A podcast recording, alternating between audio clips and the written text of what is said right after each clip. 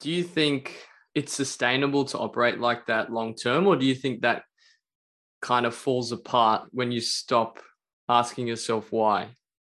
In the sense that, for example, when we're in when we're in school, um, a lot of people are just learning for the sake of it, as you're saying, to get to the destination.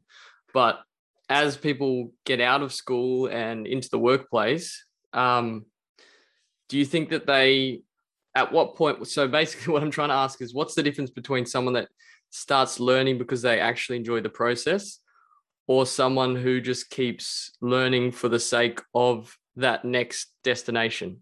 That's a very, very powerful distinction and why we we name the community that you are you and I are a part of the constant student and not the not the the big business factory or the or the leader leadership academy or any any crap like that is because you actually want the people who and there are so many of them you you are a great example of it who actually just love learning. Learning is the is not the not just the the road to get somewhere but it is the road you want to travel. It is an end in and of itself for so many people.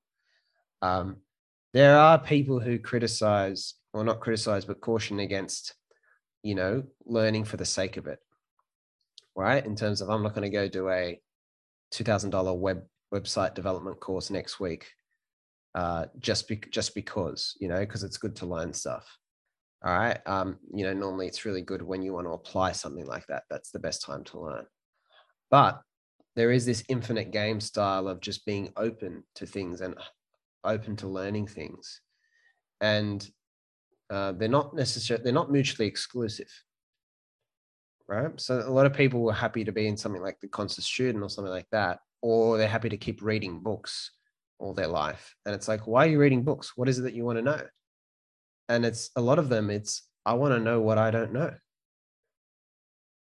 because none of us is aware of what we don't know again the thousand doors i bring up the thousand doors but you've you've had that you've normally had that experience so many times of the euphoria of discovering what you don't know and how useful it can be something you weren't looking for but someone recommended you a book or someone mentioned to you mentioned a line in conversation and you've gone damn that changes things for me and then you get to a point where you start asking, well, if I didn't know that, and if I didn't know this, and I didn't know the other thing, what else don't I know?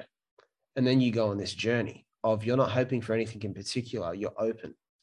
And it's beautiful. It really epitomizes this whole constant student idea. And it's beautiful because you discover things along the way.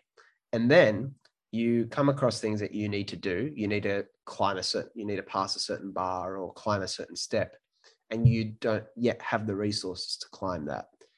I, I can probably link this to the compass versus the map metaphor. The map is this idea that the paths laid out by others. So if anything you ever look at on a map, someone else has identified and laid it out, which means it's already been discovered, which means someone already carved that path. It's not unique.